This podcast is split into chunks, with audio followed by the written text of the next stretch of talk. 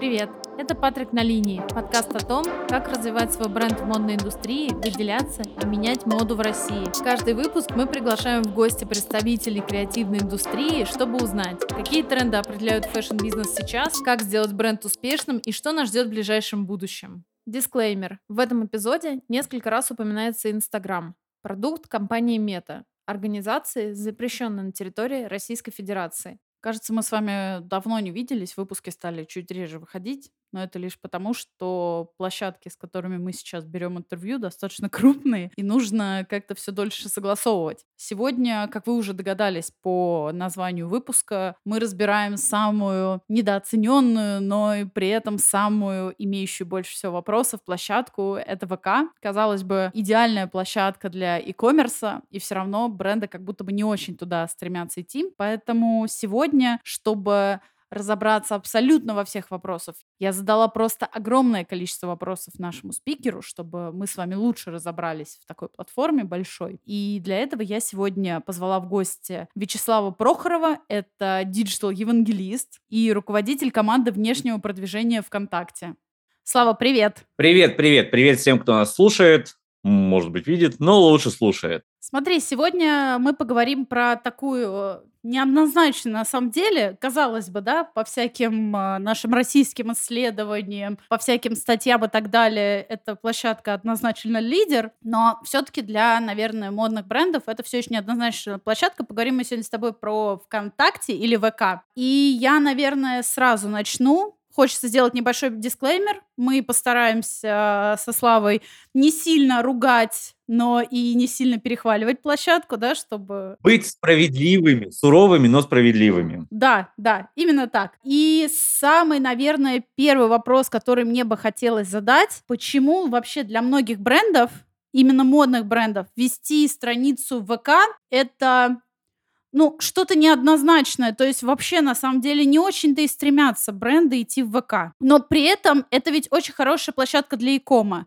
Совершенно верно. Причин тому несколько. А, во многом все определяется тем, а где непосредственно сидит сам бренд-менеджер. Потому что очень многие бренд-менеджеры, маркетологи совершают досадную ошибку, когда пытаются мерить аудиторию всей страны по себе самим любимым. Разумеется, это не так, всегда надо опираться на какие-то исследования и так далее. Второй момент заключается в том, что э, если мы приходим в ВКонтакте, то мы видим, в общем-то, срез всего населения страны. То есть это и супербизнесмены из Москва-Сити или люди, считающие себя таковыми. Это дети из города Холмска, Сахалинская область. Это вахтовики, сидящие на Чукотке, то есть все разные люди. Соответственно, когда мы говорим про модный бренд, то вот эта история о том, что надо выделять из всей аудитории целевую, она предполагает некую работу, с которой, ну, возможно, некоторые мне всегда хорошо справляют. В остальном же те бренд-менеджеры, которые понимают, что задача бренда присутствовать везде, где только можно, они вполне спокойно пользуются и ВКонтакте, у них даже вопросов не возникает, надо, не надо. Чем все-таки отличается построение контента ВКонтакте от э, привычных нашим модным брендам соцсетей? Может быть, поэтому боятся идти? Может быть, э, потому что боятся делать полностью новую стратегию? Том числе, потому что полностью новую, наверное, все-таки делать не придется, потому что бренд остается брендом, набор ассоциативных связей, набор символов, связанных с брендом, он остается, меняется действительно. Канал коммуникации, появляются определенные требования, определенные условности, потому что отличаются паттерны того, как взаимодействует аудитория, вот э, в заблокированной, например, социальной сети с картинками и ВКонтакте, и все это надо учитывать, точно так же, как если мы возьмем любую другую социальную сеть. То есть социальные сети, конечно же, в первом приближении это сущности похожие, есть люди, есть контент, мы во все это встраиваемся, мелькаем на глазах у людей, э, как-то их завоевываем, но дальше начинаются частности, и, как показывает практика, не все э, к этому профессионально подготовлены, не все готовы готовы это осваивать, ну, что, в общем-то, было проблемой и там 6-7 лет назад, и особенно вот за прошедший год, после того, как были заблокированы некоторые социальные сети на территории Российской Федерации, что, разумеется, было трагичным событием, потому что в целом рынок был заточен под то, чтобы развиваться органически, но произошло то, что произошло, а, поэтому надо осваиваться. И то есть сейчас, э, когда показываешь, что ВКонтакте 80 миллионов человек, ну там 79,5 по России, ну если не нужна эта аудитория, ну можно не идти ВКонтакте. Ну, кто мы такие, чтобы запрещать. Ты сказал про определенные поведенческие факторы, которые отличают ВКонтакте от а, того же Инстаграма, да, в Мгм. котором наши бренды привыкли вести бизнес. А можешь чуть подробнее рассказать какие-нибудь вот инсайты именно поведенческих факторов аудитории ВКонтакте? Да, с удовольствием, потому что первое, чем определяется, это, собственно, схемой взаимодействия. Потому что, грубо говоря, в Инстаграме основных форматов три, ну, четыре. Это лента, это сторис, это reels и это прямые трансляции. ВКонтакте уже форматов гораздо больше. Плюс ко всему у людей были разные моменты, когда они входили в разные социальные сети. Ни для кого не секрет, что человек когда присутствует в социальных сетях, скорее всего, он рисует некий образ себя, нежели представляет себя настоящим. Есть пласт пользователей, он не, не то чтобы самый многочисленный, но заметный. Это люди, которые ВКонтакте появились э, году так в 2008-2009, если не в 2006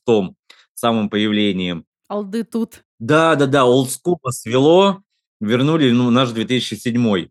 И, э, разумеется, у них один образ, потому что он зависит от окружения. Совершенно другой образ э, в Инстаграме, когда вот мы там все такие классные, и есть настоящий человек. То есть даже вот это определяет то, как он себя ведет. Но это не общее свойство аудитории ВКонтакте. Тут, опять же, надо смотреть на конкретные страты, на конкретные группы людей. В остальном же э, просто схема взаимодействия разная. То есть роль, например, директа в Инстаграме и мессенджера ВКонтакте. Казалось бы, и то, и другой инструмент для переписки, но вот на уровне своих механик, на уровне привычных взаимодействий, на уровне точек входа они отличаются. То есть если мы возьмем какой-нибудь узкий кусок, например, мессенджер-маркетинг, то уже здесь вроде бы как все про то же самое, но вроде как по-другому.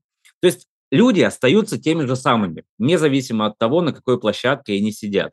А вот то, с помощью каких инструментов они взаимодействуют с окружающим миром, вот это отличается. Хочется немножко глубже копнуть про, скажем так, поведенческие факторы и что работает, что не работает. Ты сказал, что человек сам по себе особо не меняется. Вот какой он в Инстаграме, какой он а, там ВКонтакте, он такой же, собственно, человек, такой же потребитель. Но при этом мы же не можем сказать, что бренд, э, зайдя в ВКонтакте со своей стратегией, там, контент-стратегией или стратегией продвижения для Инстаграм, получит такой же профит. Все-таки же, наверное, как-то отличаются алгоритмы и именно само потребление контента. То есть нельзя же создать сообщество. У меня супер длинный вопрос. Пожалуйста, слушатели, извините, это проблема вечная.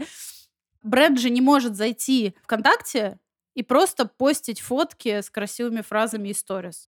Может, ему никто не запрещает. И причем это может получиться так же, это может получиться хуже, это может получиться лучше. Скорее всего, получится как-то по-другому, хуже или лучше сложно предсказать, но по-другому просто в счет того, что у нас будет разная аудитория. Мы не можем принципиально окучивать ровно одних и тех же людей в двух социальных сетях одинаково.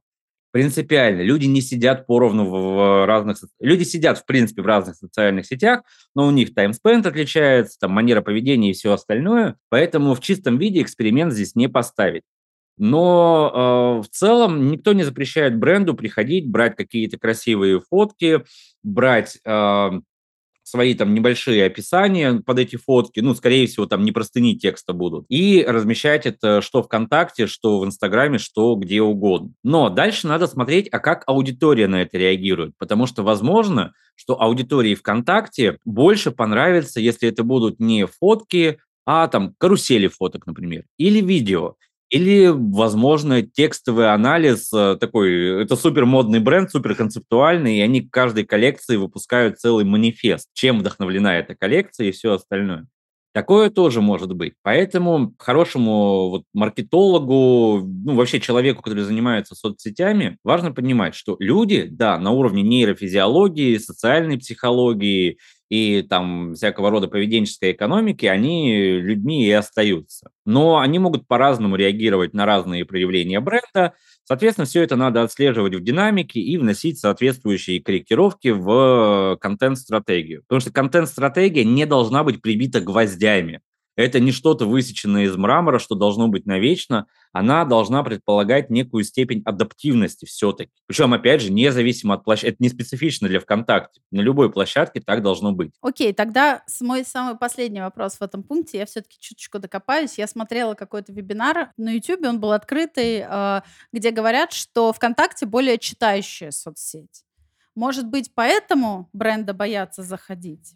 Но здесь, опять же, надо внести уточнение, что значит более читающие. Потому что очень легко представить, что аудитория социальной сети– это там условно 10, ну, либо 100 человек, что-то такое вообразимое. Потому что пытаться представить себе аудиторию там хотя бы в 10 миллионов человек – это непосильная задача, с этим никто не справляется. Это же давние поговорки про то, что судьба одного человека – это там, трагедия, судьба миллионов – это статистика. Вот, э, поэтому, когда мы говорим более читающее, что это означает? Что, во-первых, ВКонтакте больше форматов, заточенных под чтение текстов. Условно, формат лонгридов, ну, далеко не каждая соцсеть, в принципе, может этим похвастаться. Соответственно, у нас получается, что в одной социальной сети, где такого формата нет, там ноль читающих лонгриды, ну, просто потому что их там в принципе нет. А ВКонтакте, получается, их даже там не на 100% больше, а в принципе там несравнимые получается величины. Поэтому в целом, наверное, да, более читающая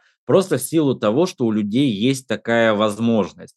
Но если мы возьмем какие-то абсолютные значения и отвлечемся от социальных сетей, то есть, а сколько в принципе люди читают? в современности, то мы увидим, что это идут отклонения, представляющие такой академический интерес, то есть, опять же, нет такого, что у 79,5 миллионов пользователей ВКонтакте в голову встроен какой-то триггер, что вот они открывают свой смартфон и не на котиков и мимасы залипают, а читать, чтение и труд все перетрут. Поэтому э, тут, опять же, и не обязательно людям показывать тексты. Учитывая, что у нас тексты очень мало кто умеет хорошо писать. Социальные сети вообще такое ощущение, что угробили самобытных авторов, Потому что сейчас в основном и бренд-менеджеры, и СММщики, и все остальные пишут э, как под копирку слизанные одинаковые бездушные тексты. Такое ощущение, что фамилии типа Чехов, Довлатов, Зощенко вообще в инфополе у людей не мелькают. Поэтому можно обойтись и без длинных текстов, а можно обойтись и без видео, можно даже без картинок обойтись. Главное, чтобы все остальное было настолько круто, чтобы реципиент контента не замечал отсутствие картинок.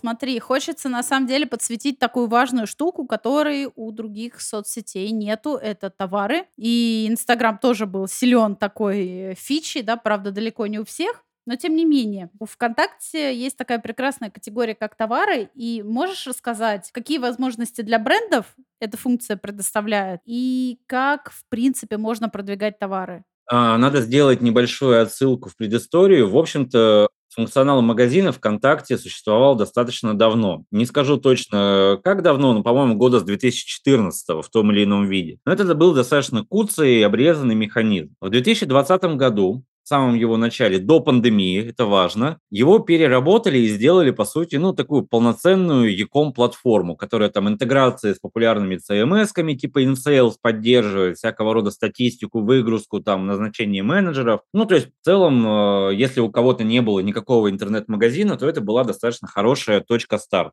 Почему это важно? Потому что последние ну, опять же, года три очень активно циркулирует такое понятие, как social e-commerce потому что оно находится на стыке многих вещей, которые обычно рассматриваются изолированно. В принципе, торговля и покупательская способность населения, электронная коммерция, C2C коммерция, то есть когда у нас покупатель с покупателем напрямую взаимодействует, ну, например, на площадках объявлений. И у людей разные точки входа и разные э, каналы потребления, причем отличающиеся как от аудитории, так и от продукта. Потому что кто-то не вылезает с маркетплейсов и спускает всю свою зарплату зарплату на товары с биркой соле. Кто-то любит изучать, там у кого-то есть хобби, и он ходит по профильным магазинам. А кто-то сидит в социальных сетях и нет-нет, что-то да и покупает. Чем это удобно? Тем, что у человека не меняется контекст его потребления. То есть вот он как сидел в социальной сети, он тут же сидит и при этом еще и тратит деньги. То есть никто не говорит о том, что вот либо магазин ВКонтакте,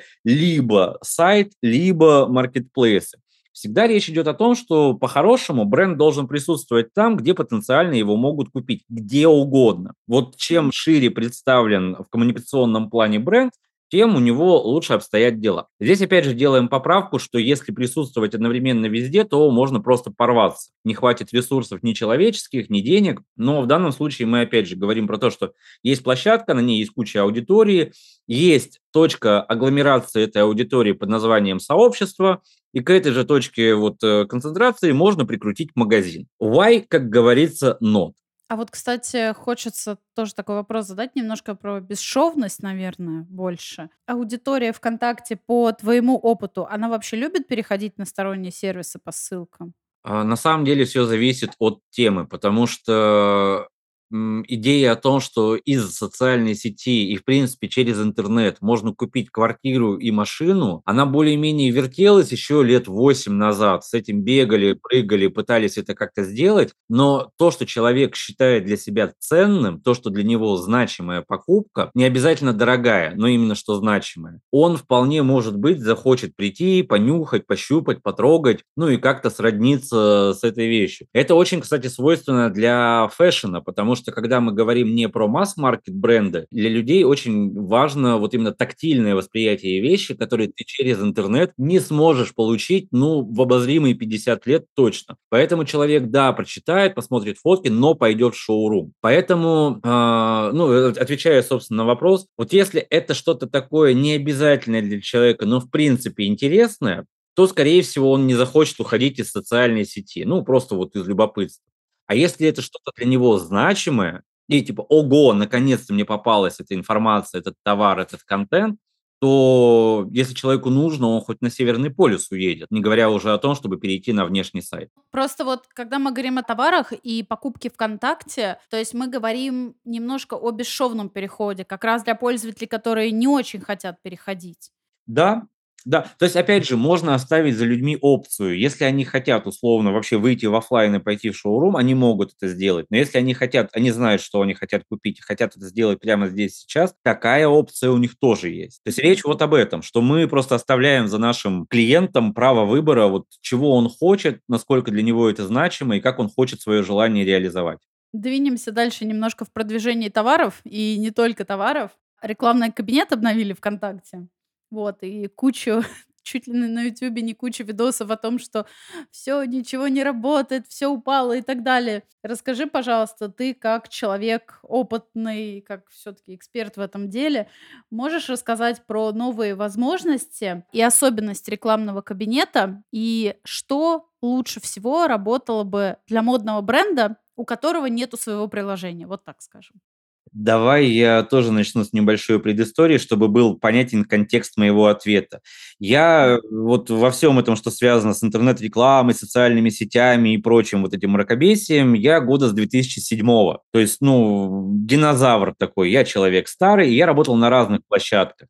И на какой бы площадке я ни работал, я всегда слышал, что именно эта конкретная площадка, она не работает. Это был и с MyTarget, это было в Гугле, это было где угодно. Всегда найдутся люди, у которых что-то не получается. Но э, по большому счету любой рекламный инструмент, ну, он опять же требует освоения. Что касается нового кабинета, так, чтобы нормализовать наших слушателей, просто небольшая справка. В прошлом году, причем примерно год назад, был запущен новый рекламный кабинет, который называется ВК-реклама. Тут главное не путаться, потому что есть холдинг ВК, есть социальная сеть ВКонтакте. Так вот, у холдинга ВК, который раньше назывался Mail.ru Group, было две рекламных платформы. Ну, в общем-то, и по-прежнему есть.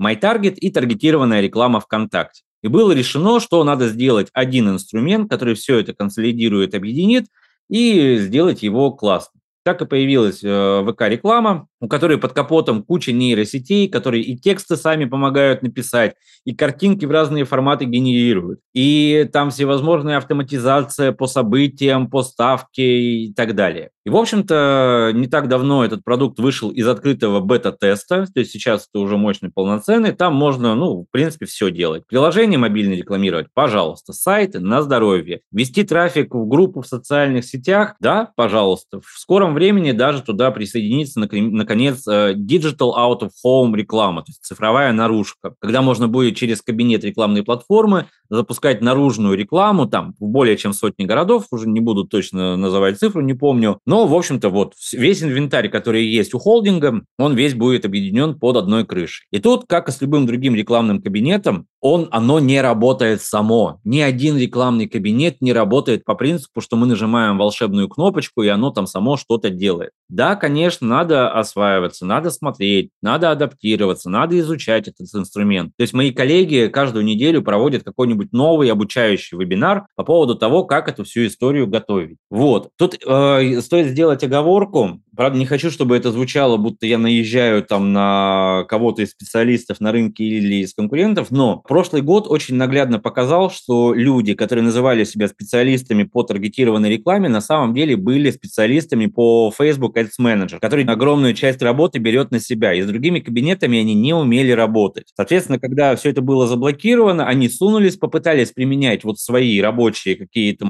моменты, и у них ничего не получилось. Ну, представь, всю жизнь человек работал пилой, у него все было классно, и тут ему дали молоток. Он молотком пытается пилить, а у него ничего не получается. Ужас какой. Поэтому надо учиться. Слушай, а ты можешь, пожалуйста, поподробнее рассказать про вот эту новую функцию? Потому что, мне кажется, она вообще супер классная. Которую? Будет для тех, кто ну вот, которую про наружная реклама, скажем так, mm. что можно будет из личного кабинета наружку запускать. Потому что, мне кажется, это вообще супер функция. Люди, которые не могут, ну или бренды, которые не могут себе позволить там а, размещаться на баннерах, получается, они смогут из ВКонтакте просто, ну, грубо говоря, делать себе наружную рекламу. Ну да, только не из ВКонтакте, из ВК. В принципе, эта штука уже несколько лет существует в MyTarget. Просто она, по сути, из MyTarget переедет в новый рекламный кабинет. А, на, на, на пальцах, если как это работает. Есть носители наружной рекламы, которые предоставляются разного рода провайдерами. Маэром, Русаудором, еще там несколько их есть. Это все как раз и объединяет там большое количество городов по России. В основном это, конечно, крупные города, не обязательно миллионники, но хотя бы областные центры и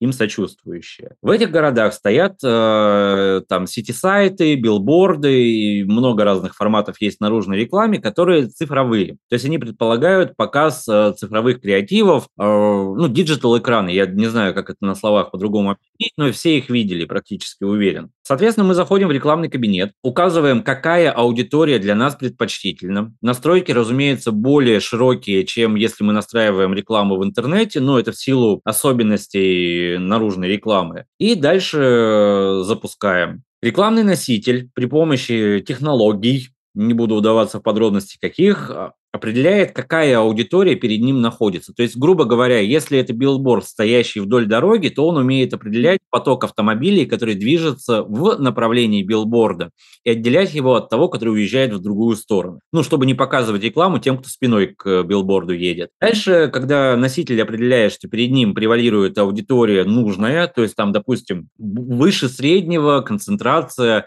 женщин в возрасте от 25 до 35 лет. Дальше срабатывает такой же же аукцион, как в таргетированной рекламе, и тот рекламодатель, который его выигрывает, ну, по сути, там, если не усложнять, чья ставка выше, то его креатив, там, статичный, либо видеоролик показывается на этом носителе. По сути, стартовый бюджет, действительно, тут получается входной порог ниже, чем в классической наружке. То есть, в принципе, можно от 10 тысяч рублей зайти. Тут опять же с оговоркой, что не знаю, что вы выкупите все носители во всех городах, но в целом были кейсы, когда небольшие локальные клубы под какую-то вечеринку при помощи такого инструмента собирали себе аудиторию. То есть это не панацея, но это классный инструмент. Блин, ну то, что ты сказал, это на самом деле очень важно и очень круто. Я думаю, что многие просто даже не знали о существовании такого инструмента. Особенно если посмотреть сейчас, когда большинство брендов именно, скажем так, осваивают классическую наружку.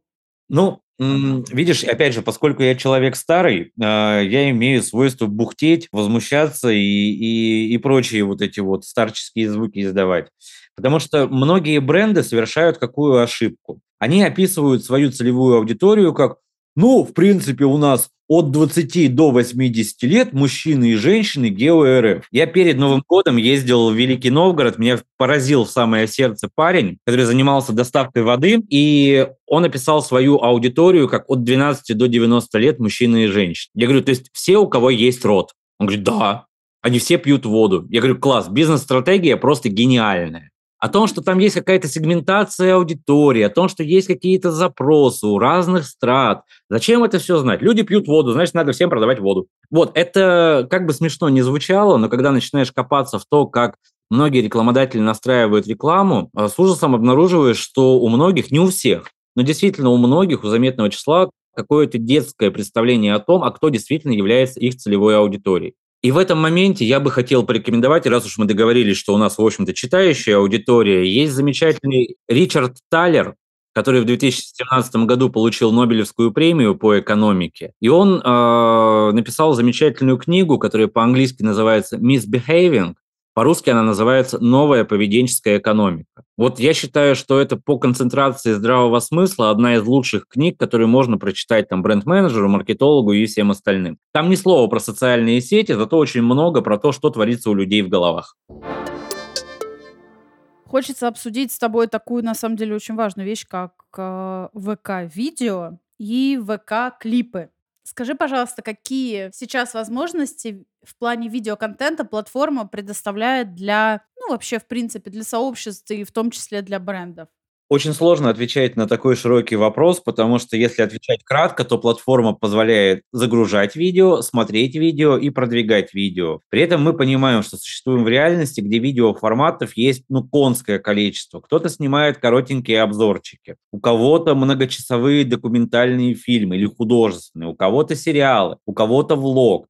И, по сути, задача платформы удовлетворить запросы э, любого автора контента вне зависимости от того, насколько специфический его интерес. То есть, по большому счету, это такая единая унифицирующая платформа не только для ВКонтакте, но еще и для социальной сети Одноклассники и для других контентных проектов, которые существуют в рамках холдинга, чтобы создать, ну, некое такое единое видеопространство, чтобы и авторам, ну, а под авторами в данном случае мы бренды подразумеваем в рамках нашего разговора, чтобы и авторам, и потребителям контента было удобно, находилось то, что им нужно и интересно, ну, а авторы, соответственно, находили нужную себе аудиторию. Липы – это немножко отдельная история. Как ты уже могла догадаться, сейчас будет небольшая историческая справка.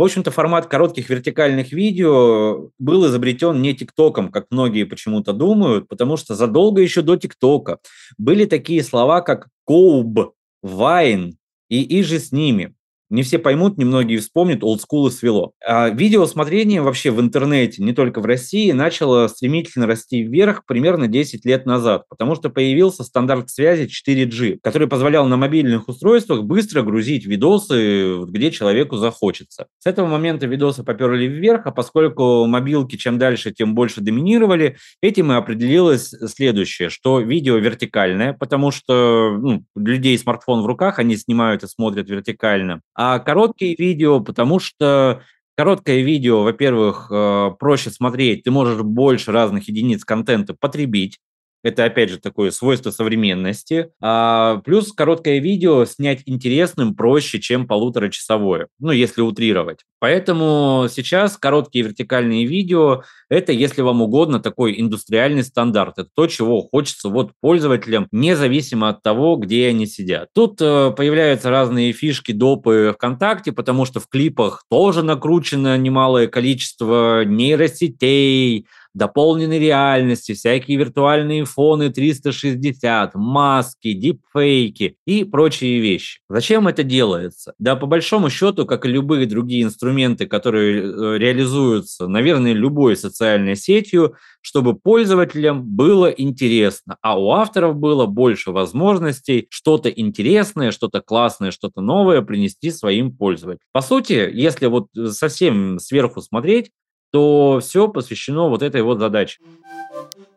Итак, давайте на этом моменте остановимся, немножечко передохнем, потому что информации действительно много, и сделаем такую небольшую паузу и поговорим о чем-нибудь красивом, а именно о предстоящей премьере фильма «Красиво», который был снят при поддержке моего любимейшего маркетплейса «Ламода». Этот фильм очень похож на подкаст, который вы слушаете каждые две недели. Он представляет собой такой исследовательский проект, который позволяет зрителям узнать больше о развитии модной индустрии в России в период с 2011 по 2021 год. То есть от такого тяжелого люкса до нормкора последних трех-четырех лет. Трейлером я поделюсь уже сейчас во всех своих социальных сетях, а сама премьера состоится уже в этот четверг, 13 апреля, как на Ламоде, так и в онлайн-кинотеатрах Ока и на Ютубе. Обязательно потом поделитесь в комментариях, понравился ли вам фильм. Ну все, пойдемте дальше разбирать ВКонтакте.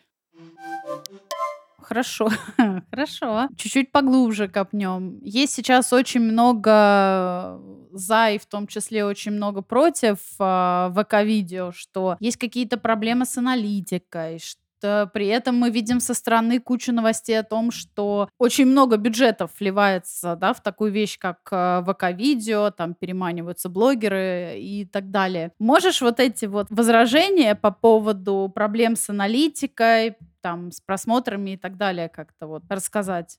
Ну, по большому счету, здесь, э, наверное, речь даже идет не о том, что проблемы, а речь идет о том, что этой самой аналитики недостаточно. Потому что видео – это очень объемная история с точки зрения данных, потому что помимо просто просмотров, которые на самом деле метрика довольно устаревшая. Есть еще куча всего под капотом. Глубина просмотра, количество перематываний, какие отрезки видео пользователи чаще всего пересматривают, на какой скорости смотрят, ну и так далее. То есть там куча-куча-куча всего. И понятно, что авторам это важно, и сейчас этого не хватает, но именно поэтому, если мне память не изменяет, еще в прошлом году осенью а, было анонсировано, что да, мы знаем, мы понимаем, что как бы это не очень круто, и мы э, будем э, в этом направлении прорабатывать, разрабатывать, и вроде как вот-вот все должно измениться в лучшую сторону. Тут, опять же, на момент э, начала 2022 года у ВКонтакте, да и у Одноклассников, как у любого другого крупного проекта, были какие-то планы по развитию. События, произошедшие в марте 2022 года, связанные с блокировками, разумеется, перевернули вообще все. И под это дело пришлось очень срочно подстраиваться, потому что это коснулось пользователей, это коснулось рекламодателей, любых причем, брендов, там, локальных производителей, ресейлеров, кого угодно. Это коснулось блогеров, это коснулось средств массовой информации. То есть натурально долбануло по всем. И с того момента запустился такой непрерывный процесс чехарды по нормализации обстановки. Потому что нельзя так просто взять и вытащить блогеров, например, с Ютуба, которые лишились монетизации, и тут же им в зубы дать э, чемодан денег, даже если они до этого ни разу не появлялись в контакт. Плюс надо каким-то образом еще и сделать так, чтобы мигрировавшие блогеры ужились с теми, которые на площадке существуют давно чтобы это было не только в том, что делают блогеры, сколько они получают, но и в том, как на это реагируют пользователи. То есть там вопросов э, возникало и продолжает возникать очень много. К сожалению, их все разом ну, невозможно решить, поэтому какие-то решаются быстрее, какие-то дольше. Вот ну, с аналитикой, да, получилось чуть дольше, но тут тот момент, когда мы в курсе что есть такой запрос. Ну, я за себя могу сказать, я же не только ВКонтакте работаю, я не родился, работая ВКонтакте, я в первую очередь медиатехнолог, да, я хотя был одним из первых пользователей, так случайно получилось. Просто я был питерским студентом. Вот, поэтому, да, аналитика по видео, она, очевидно, нужна, и она будет. Э, не уверен, что могу сказать, когда, но будет. А если говорить про ВК-клипы, тоже, да, аналог Reels, который у нас сейчас, по крайней мере, есть. ТикТок у нас Но сейчас у вас нету. Reels нету. Япи трогать не хочется. Ну как, с VPN, VPN у вас и TikTok есть. есть. Вон, бренды же продолжают выкладывать. Не, ну, с VPN там уже в ТикТоке посложнее. Надо немножко из извертеться, вот, нашла цензурное слово, а, чтобы посмотреть новые видео и выложить их, и чтобы еще российская аудитория их увидела. Вот, но хочется понять, алгоритмы ВК-клипов, по сути, те же? Могут, например, бренды, которые наснимали себе вот рилзов, вертикальных роликов заранее, делать такой кросспостинг ВК-клипы? Или пока что там аудитория в этом плане раскачивается еще, еще только привыкает к такому формату? Опять же, когда мы говорим про десятки миллионов пользователей, очень сложно ответить в общем за всех, раскачивается она или не раскачивается. Сейчас на данный момент клипы ВКонтакте смотрит что-то около 40 миллионов человек э, регулярно. То есть можно уже констатировать, что формат довольно привычный. При этом стоит сделать оговорку, а, не потому что я там бренд-сейфити защищаю, а просто для того, чтобы было ясное понимание. Клипы являются аналогом Reels, так же, как являются аналогом ТикТока, только в том плане, что это короткие, это бесконечная лента коротких вертикальных видео. Алгоритмы в целом у любой социальной сети заточены на то, чтобы пользователь мог потреблять кучу интересного конкретному пользователю контент. Одинаково ли они устроены под капотом? Нет, конечно. Любая корпорация тщательно следит за секьюрностью своих разработок, и никто ни у кого не списывает, потому что это технологически невозможно. То есть задача как бы решаемая, она одна и та же, инструментарий, в общем-то, разный. Ну, к примеру, в целом, если у брендов есть контент, и он зашел по их аудитории, то можно рассчитывать, что он в целом хорошо зайдет. Опять же, возвращаемся к тому, что люди-то, в принципе, везде одинаковые. Разумеется, если посреди э, их видео будет э, watermark какого-нибудь там заблокированного на территории Российской Федерации проекта, это не круто. Ну, как и, в принципе, watermark это такой сомнительный способ защищать авторское право. То есть, в целом, смотри, это можно обобщить на все, что угодно. По поводу статей, по поводу клипов, по поводу всего, чего угодно. Если этот контент востребованный у пользователей, если мы его показываем аудитории, которой он релевантен, и этой аудитории он интересен, то он, конечно, залетит. А дальше уже начинаются нюансы, потому что я не говорю о том, что все так делали, просто я знаю, что такие истории есть. Их больше, чем одна, не говорю о том, что много. То некоторые э, бренды, бренд-менеджеры, точнее, чтобы отчитаться перед руководством, накручивали показы на свои рилсы, например. И, разумеется, они не получали довольно дутые цифры, но получали хорошие годовые премии, годовые бонусы за это. То есть рассчитывать, что такой же результат будет за счет органики, ну, блин, это какая-то сказка. Но если мы говорим говорим про то, что изначально вот э, они круто собирали свою аудиторию, круто с ней коммуницировали, в том числе с помощью коротких вертикальных видео, значит, есть все основания полагать, что у них это получится на любой площадке, в том числе ВКонтакте. Я просто хочу немножко внести ясность. Я там не пытаюсь не потопить платформу, да, там ни, ничего. Я, по сути, задаю э, логичные вопросы, которые могут, например, возникать у владельца бизнеса или у достаточно такой молодой команды, которая заходит на платформу, и, скорее всего, они такие, так, что с контентом? Окей. А что с видео? Блин, как это работает? Там, сейчас дальше мы дальше по вопросам двинемся.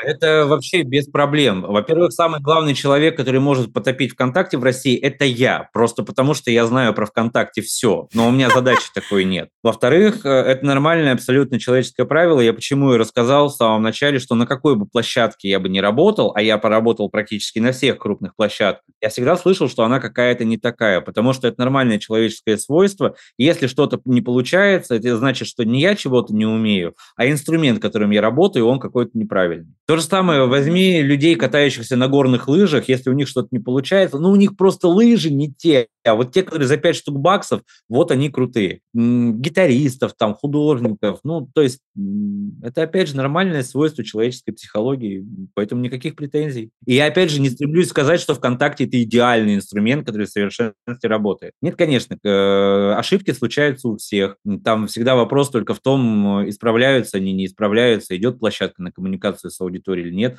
Но вот ВКонтакте вроде как идет. Например, поэтому я здесь сегодня. У нас был выпуск про Телеграм, где тоже эксперт сказала, что если у вас не получается в Телеграме наращивать аудиторию, это не проблема Телеграма, это, скорее всего, вы что-то делаете неправильно. В целом, да, потому что если контент вау, просто потрясающий, уникальный, его можно хоть на глиняных табличках распространять, люди будут его потреблять. А если контент вторичный и душный, то как не взламывая алгоритмы, нифига не получится. Продолжим ломать алгоритмы, а точнее сейчас поговорим про инфлюенсеров. Ты сказал, что на момент прихода инфлюенсеров на площадку в прошлом году, уже какие-то там сторожилы были. Вот мне хочется понять, кто эти люди, кто эти люди, которые были инфлюенсерами ВКонтакте. Ну, мне правда интересно. Это сейчас нам главное не раскачать лодку и не открыть портал в ад, потому что вот этих самых сторожилов, их было достаточно много. Тут другой вопрос, что если мы проводим аналогии между Инстаграмом заблокированным ВКонтакте, в Инстаграме, например, нет такой сущности, как сообщество в принципе. А ВКонтакте это то, что существует года, наверное, с 2007 -го. То есть это одна из самых ранних функций, которая появилась. И поэтому есть э, условные инфлюенсеры. Ну, например, сеть пабликов подслушан. а, там подслушано Саратов, подслушано Воронеж, подслушано Москва и все остальное. Это вообще феерический просто продукт, когда вся сеть пабликов в количестве более чем 50 штук с колоссальной аудиторией суммарной, с потрясающими показателями вовлеченности, оперировалась редакцией из э, четырех, по-моему, человек. Ну, там меньше десяти их было точно. И они были очень лакомыми для рекламодателей. Точно так же считать ли, например, инфлюенсерами э, сущность под названием Picture, который принадлежит паблик Линтач. Если кто не знаком, это паблик, в котором идет новостная повестка та же, что и везде, но с мимасами, приколдесами и всем, что мы так любим. Проект существует достаточно давно, и опять же, вот это такой, ну не то, что прям уникальный для ВКонтакте формат, но это одни из таких вот э, столпов. Или там МДК какой-нибудь. Я понимаю, что там что спорно очень, насколько считать качественным контентом ДК, но, как показывают числа, ну, многим нравится. Ну, вот э, я прошу помнить о том, что дебильную рекламу делают не дебилы, а для дебилов. Вот есть такая поговорка у маркетологов.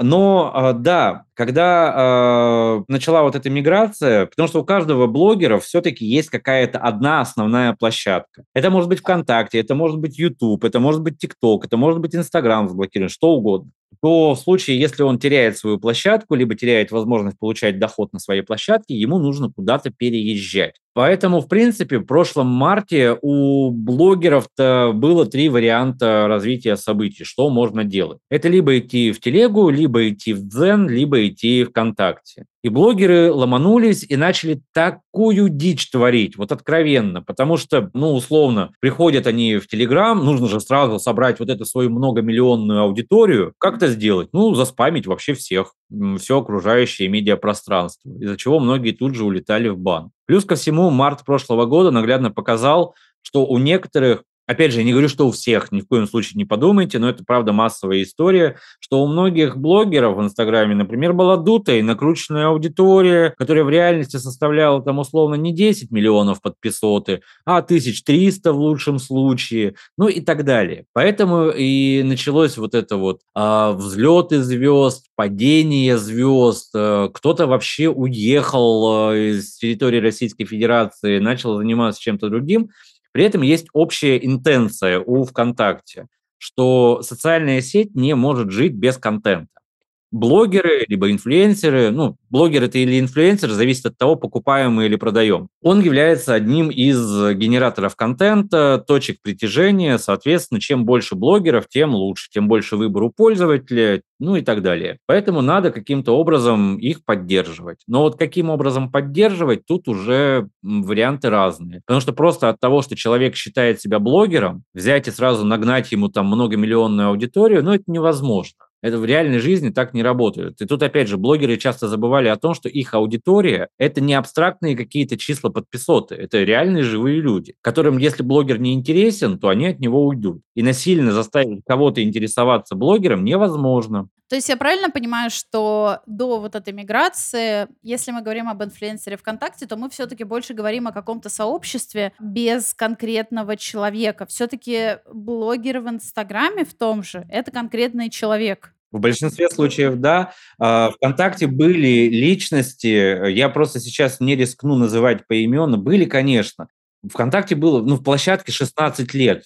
ВКонтакте уже 14 лет крупнейшая русскоязычная социальная сеть. Ну, то есть там не могло не образоваться блогеров. Опять же, ну, не блогеров, инфлюенсеров, ладно, лидеров мнений так будет правильнее, потому что лидер мнений, он может и не быть блогером. Ну, вот, к примеру, я, я вообще нифига не блогер, но просто за счет того, что я вот в рынок погружен, регулярно лекции читаю, а, меня люди знают. И получается, что я волей-неволей лидер мнений. Ну, так вот исторически сложилось. Мне мама говорила, учись хорошо, будет у тебя нормальная работа. То есть э, блогеры были ну давай так, опять же, не блогеры, лидеры мнений и люди, которые выступали точками притяжения для других людей, они были всегда так же, как они были в живом журнале, так же, как они были на Дайру, так же, как они были где угодно. То есть если где-то собирается большая масса людей, и у них есть выбор, кого потреблять, там образуются точки притяжения. То есть ВКонтакте не могло не быть инфлюенсеров. Просто вот, ну, социальные сервисы так функционируют, что не может не быть кто-то популярнее, чем все остальные. По твоему опыту, по твоим наблюдениям, за год ВКонтакте мигрировали в основном тиктокеры, Потому что я сразу объясню, потому что как будто бы выглядело со стороны так, что мигрируют именно тиктокеры ВКонтакте, потому что есть ВК-клипы. Также и инстаграмеры, и ютуберы, да все. Я не могу дать сейчас распределение по тому, кого было больше, потому что не интересовался, честно говоря. Ну, в принципе, непонятно, что может дать эта статистика, мне, во всяком случае. Поэтому э, моими глазами это выглядело как вот такая глобальная хаотичная миграция отовсюду везде. То есть, опять же, это не означает, что они вот с тех площадок, на которых они потеряли возможность монетизации, только ВКонтакте пошли. Я говорю, там тестировали разные инструменты, и год назад э, такое бурление было, что если бы не было так грустно, было бы очень смешно. Так, тогда немножко продолжим про блогеров, но скорее не про их миграцию, а про то, что они могут дать брендам. Вот, например, если ВКонтакте какая-то, допустим, биржа блогеров, как вообще бренду сейчас взаимодействовать с блогером именно на платформе ВКонтакте? Это чертовски хороший вопрос, должен я заметить, потому что ну, для начала надо бренду понимать, что он идет к блогерам не потому, что вот он идет к блогерам, потому что сейчас время такое, что все идут к блогерам. Блогер – это человек, аккумулировавший вокруг себя некую аудиторию, то есть заранее собравший некую целевку, которая может быть более или менее интересна бренду в зависимости от конкретного продукта и его позиционирования. Соответственно, если бренд грамотно интегрируется с блогером, тут опять же куча разных вариантов. Можно разово бахнуть нативку, вот это классическое набившее оскомину, меня часто спрашивают, спрашивают. Можно э, брать блогера и помнить о том, что он живой человек, социально значимый и существует еще за пределами социальных сетей, делать его, например, бренд-амбассадором там, и все остальное. Как находить блогеров?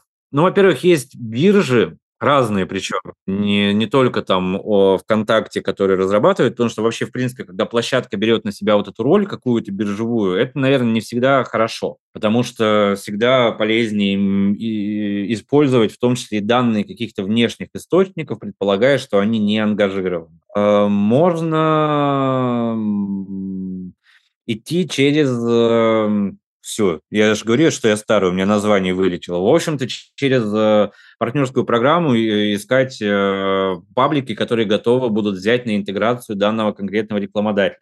Можно идти к ним напрямую договариваться. То есть здесь, опять же, простор для вариантов, их много, они есть. Им надо научиться, их надо освоить, но в общем и целом здесь, опять же, надо учиться. То есть применять те ходы, которые уже были применены когда-то давно, это делать ну, не стоит. Каждую площадку надо осваивать э, изолированно, так полезнее. Сохраняются лишь общие поведенческие там какие-то моменты среди людей, как биологического вида, но это уже вопрос образованности конкретного маркетолога. А вот с новым законом о рекламе есть ли какие-то принципиальные различия между рекламой там в том же Телеграме и рекламой ВКонтакте? Потому что у ВКонтакте вроде бы больше гораздо сейчас полномочий в этом вопросике.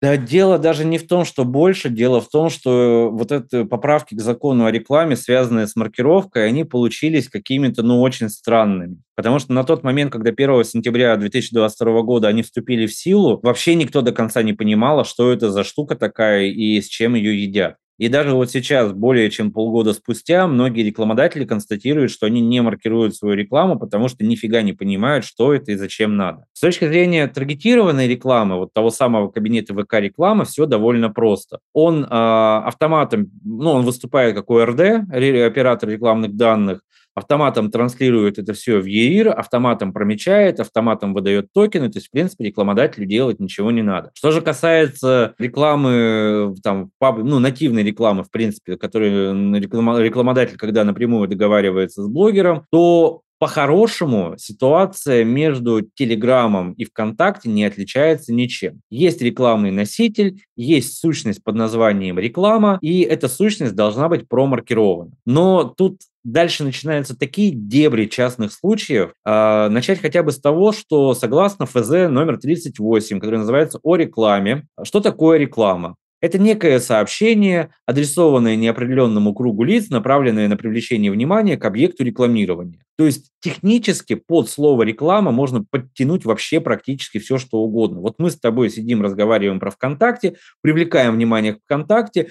С точки зрения вот определения по рекламу, мы сейчас рекламируем ВКонтакте, хотя очевидно, что мы этим не занимаемся. Поэтому э, ситуация не закончилась еще с этим законом. Я не готов говорить о том, что проще, тяжелее, потому что складывается ощущение, что везде ситуация очень непрозрачная, очень непонятная. Поэтому все, затаив дыхание, следим за развитием событий и надеемся на то, что ФАС и РКН не начнут штрафовать всех налево и направо, просто потому что сделали вот такой вот непонятный закон. А мне хочется напомнить, что этот выпуск не спонсирован ВКонтакте.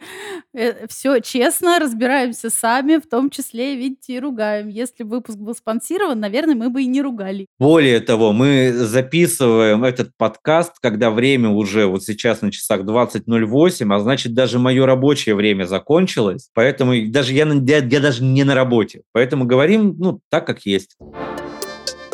Так, движемся в сторону коммерции. Самая для меня лично непонятная вещь, но мне кажется... А до этого мы, мы о чем разговаривали? А для этого мы говорили про контент по большей а, части. Хорошо. То есть до этого мы, да, сейчас мы пойдем прям конкретно для ребят, которые хотят а, продавать. Для меня этот блок супер непонятен. Я понимаю, что он, возможно, для брендов, особенно которые хотят продавать через ВКонтакте, очень полезен. Так, что такое?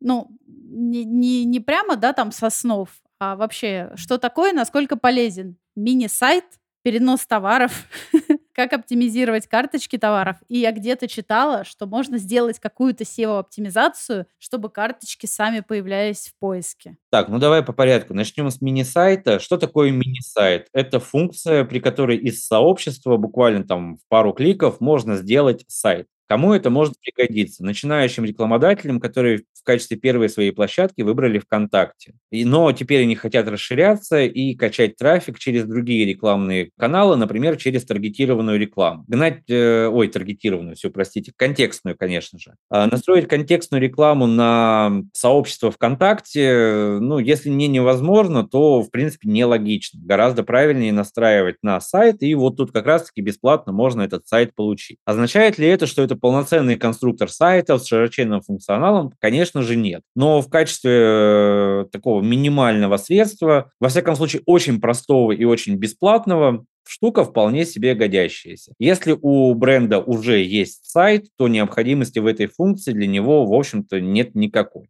Далее, по поводу переноса товаров. Это то, о чем я уже упоминал, что если у бренда есть интернет-магазин на одной из популярных платформ, там, InSales, 1С Bittrex, ну и еще и целый ряд их, вот то, что заточено под e-commerce, то можно настроить двустороннюю интеграцию, когда ВКонтакте по API забирает каталог товаров с категориями, подкатегориями, описаниями и размещает, собственно, в сообществе. Зачем это нужно? Затем, что мы уже обсуждали, что чем шире у пользователя возможность выбора, где он сам хочет совершить конверсию, тем лучше. Учитывая, что эта функция не стоит ничего, ну, в принципе, прикольно. Почему бы и не прикрутить вот дополнительную себе точку входа? Дальше все данные о транзакциях, покупках и всем остальном передаются вот в ту изначальную CMS-ку, то есть у рекламодателя по-прежнему остается единое окно входа, единое окно управления, что, в общем-то, звучит довольно удобно. Теперь, что касается карточек товаров, SEO-оптимизации и всего остального. В первую очередь, я бы лично, вот как Слава Прохоров, просто как частное лицо, рекомендовал бы оптимизировать э, все товары и карточки товаров, исходя из того, что на них будут смотреть не роботы, а живые люди. То есть описания должны быть понятными, названия товаров должны быть недвусмысленными, картинки товаров должны быть привлекательными и так далее. Дальше начинаются уже нюансы, что, конечно же, если мы продаем кроссовки Reebok, к примеру, Reebok нам тоже, кстати, не заплатил до сих пор, то м- стоит написать, что это кроссовки Reebok, потому что они будут показаны и человеку, который искал Reebok, и человеку, который искал кроссовки. Но не стоит э, напихивать в title, то есть в заголовок, в название товара всевозможные sale, скидка, уникально, вот это вот превращать э, все описания в худших традициях Алиэкспресс, хотя может показаться, что это даст какую-то там повышенную выдачу. Я почему говорю, что пытаться взломать алгоритм –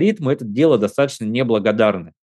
Потому что если бы алгоритмы были каким-то статичным инструментом, не меняющимся во времени, то, ну, наверное, да, можно было бы это обсуждать. Но алгоритмы не только ВКонтакте, но и на любых других крупных площадках уже давно это самообучающиеся модели, в которых развесовка параметров меняется с течением времени и так далее и тому подобное. В том числе это касается товаров. Поэтому на длинной дистанции выигрывают в конечном итоге те, кто затачивают свою коммуникацию для людей. Потому что SEO-оптимизация организация ВКонтакте, у меня такое ощущение, что SEOшники, ну, менее короли рынка, чем они были, допустим, лет 15 назад, но многие из них до сих пор пытаются SEO приткнуть даже туда, куда оно не нужно. Когда-то давно, лет 10 назад, шутка ходила, что э, прикрути к чему угодно Bluetooth, и оно станет в 10 раз круче вот складывается ощущение, что с SEO похожая история. То есть, ну, да, стоит орфографию, пунктуацию проверять, нормальность написания, вычетку, но в первую очередь все-таки для людей делать. Только что мы потеряли аудиторию SEOшников. SEOшники, простите, я вас очень люблю. Я сам, э, у меня 10 лет назад была веб-студия, мы делали сайты и SEOшили. Ну, блин, 2023 год на дворе, не одними поисковиками едиными.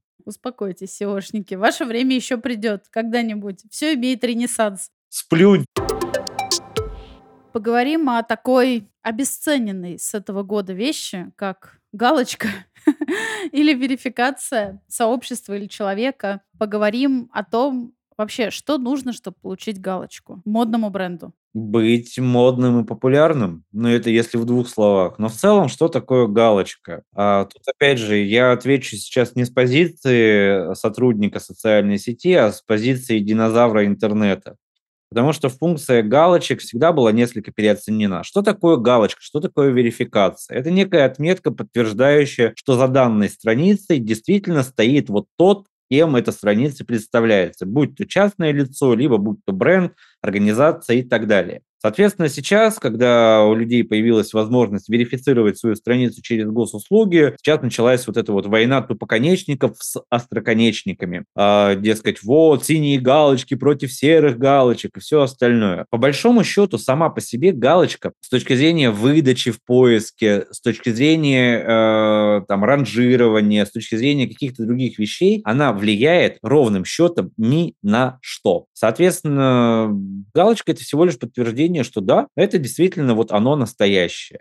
Какой-то особой отметкой для избранных галочка была достаточно давно, она уже года три как не является э, вот чем-то таким супер-пупер-пупер. Тут э, Илон, товарищ наш Маск, вообще эти галочки, что-то там по 8 баксов, по-моему, собрался в Твиттере. Да, да, я про это и говорю, что этот, как, э, Илон Петрович Маск просто обесценил все понятие галочки, и Инстаграм, походу, тоже хотят эту историю ввести, что галочку можно за подписку покупать. Да и правильно делают на самом деле, потому что, ну, сама по себе галочка, она несет ценность, вот это то, что называется почесать ЧСВ, чувство собственного величия. Во всем остальном от нее практической пользы никакой нет. Вот у меня есть галочка ВКонтакте, моя страница верифицирована Гройсмана. Опять же, потому что я регулярно где-то рассказываю про социальные сети, про ВКонтакте, там преподаю и все остальное. Я могу сказать, вот что в моей жизни поменялось после того, как появилась галочка. Во-первых, мне проще на конференциях людям объяснять, как меня искать. Я говорю, вот Вячеслав Порохов, вот там вот с галочкой, о, это я. И второй момент, это то, что мне пару раз в неделю пишут ребята лет 13 от роду сообщения из серии «Бро, а я тоже хочу галочку, по-братски мне выдай, пожалуйста». Все, не меняется ничего больше. И поэтому, когда люди молились на эту галочку, ну лучше молиться на а, охваты в органике, на вовлеченность своей аудитории. Для брендов лучше смотреть на показатель конверсий, там, на ROI и прочие какие-то метрики, чем ну, действительно молиться на галочку. Потому что многие, у многих наступает разочарование, когда они стремились, стремились к галочке, вот они ее получили, и ничего не поменялось. Требования к тому, что нужно сделать, чтобы получить эту самую галочку, они прописаны в правилах в разделе, касающемся верификации страницы личной либо сообщества. Эти правила периодически корректируются, поэтому я, пожалуй, не буду их сейчас э, на слух начитывать, а чтобы не получилось так, что мы сейчас запишем, а через неделю они поменяются, и подкаст в этом плане потеряет свою актуальность. Поэтому заходите в любой ваш любимый поисковик, вбиваете туда верификация ВКонтакте, попадаете первой ссылкой на страницу помощи, читаете. Если вы соответствуете требованиям, получаете на здоровье эту галочку и дальше думаете, что с ней делать дальше. Но мне кажется, все-таки для какого-то бренда это ну, скорее не ЧСВшная история, да, как мы с тобой посмеялись, а больше про то, чтобы не создали кучу фейков. Это и есть, собственно, задача этой галочки. Если бренд ее ради этого хочет получить на здоровье, выполняете требования, прикладываете необходимые документы о том, что вы действительно этот бренд, которым вы представляетесь. Если там товарная марка, подтверждаете, что вы владеете этим, этой товарной маркой, профит, у вас галочка. Ничего сложного. А вот такая вещь, которая, наверное, важнее верификации, если мы говорим ВКонтакте, я просто не помню, существует ли она до сих пор, Прометей. Да, Прометей– это особая отметка, которую может получить либо сообщество целиком, либо отдельный пост, если они особо интересны для своей аудитории. Ну, то есть, э, в первую очередь, Прометей был создан, чтобы выделять а, начинающих авторов, а, поэтов, художников, музыкантов, а, прочих фрешменов. И когда пост либо сообщество получает галочку, оно попадает в рекомендации даже тем пользователям, которые на него не подписаны, на определенный промежуток времени, что позволяет познакомить мир с каким-то вот новым, чем-то заметным творцом и так далее. Коммерческие паблики практически никогда не получают Прометей, ну, просто в силу своей природы. Потому что у них, ну, когда задача продать, вряд ли там речь идет про творчество. Но, опять же, исключения бывают, но все-таки повторюсь, что Прометей – это в первую очередь для авторов в плане творцов, если вам угодно. И даже с Прометеем, кстати говоря, бывают иногда забавные вещи. Одна девушка очень много рисовала арты по играм, допустим, условно она рисовала по Ведьмаку. Я сейчас точно детали не помню, ну как по какой-то одной определенной игре она рисовала. Потом она нарисовала по другой игре, там, допустим, по Скайриму, и именно этот пост схлопотал Прометея. Соответственно, к ней пришла огромная аудитория, которая говорила, нам так понравился арт по Скайриму, нафига ты нам своего Ведьмака рисуешь? И получилось так, что аудитория вроде как есть, а вроде как удовольствие это автору не принесло. Но это казус, разумеется. Обычно все-таки Прометей действительно позволяет получить аудиторию, но его тоже переоценивать не стоит. И стремиться его получить, вот просто Прометея ради Прометея, в общем-то, на мой взгляд, без смысленно, потому что те же самые усилия можно потратить на то, чтобы просто делать качественный контент, ну, качественный, неправильное слово, Контент, который востребован у вашей аудитории, контент, который ей интересен, что-то новое придумать в коммуникации с ними, и в итоге станется так, что никакой Прометей, в общем-то, уже и не нужен.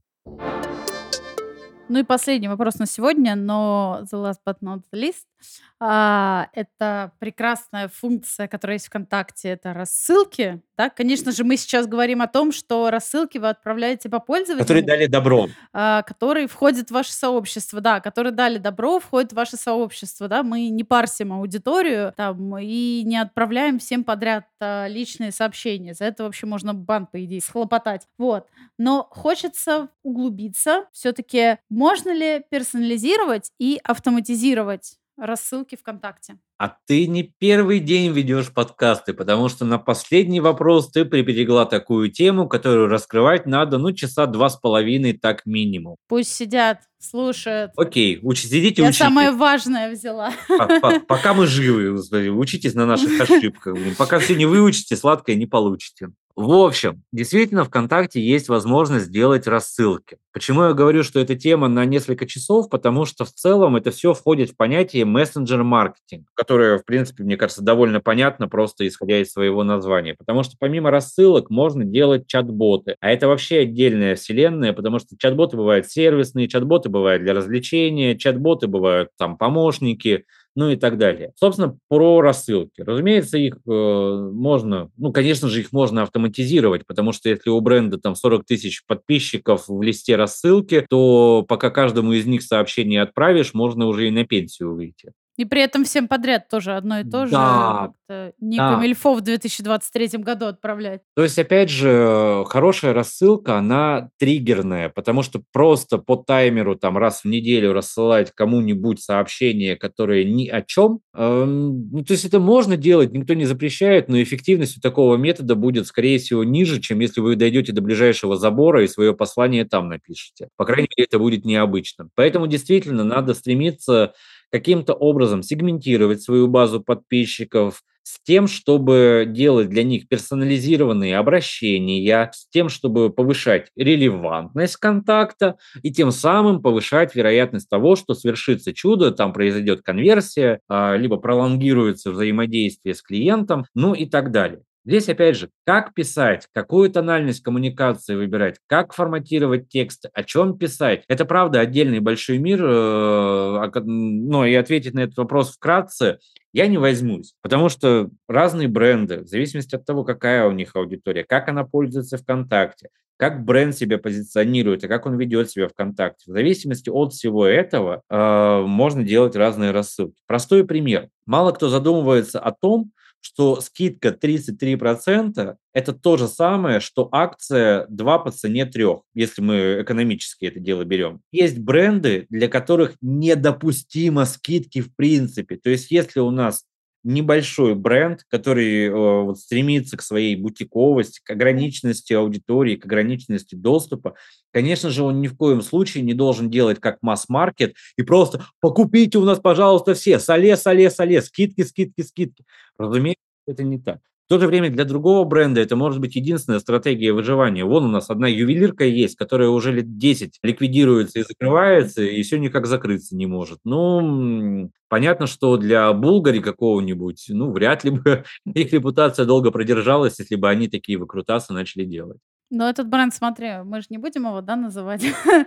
А, Хотя вот они нам не платили, наверное, можно и назвать в этом контексте, но не будем. Да, можно было бы назвать, но вдруг они когда-нибудь придут и заплатят, поэтому на всякий случай, да, мы как бы люди не богатые, да, не гордые, деньги нам нужны.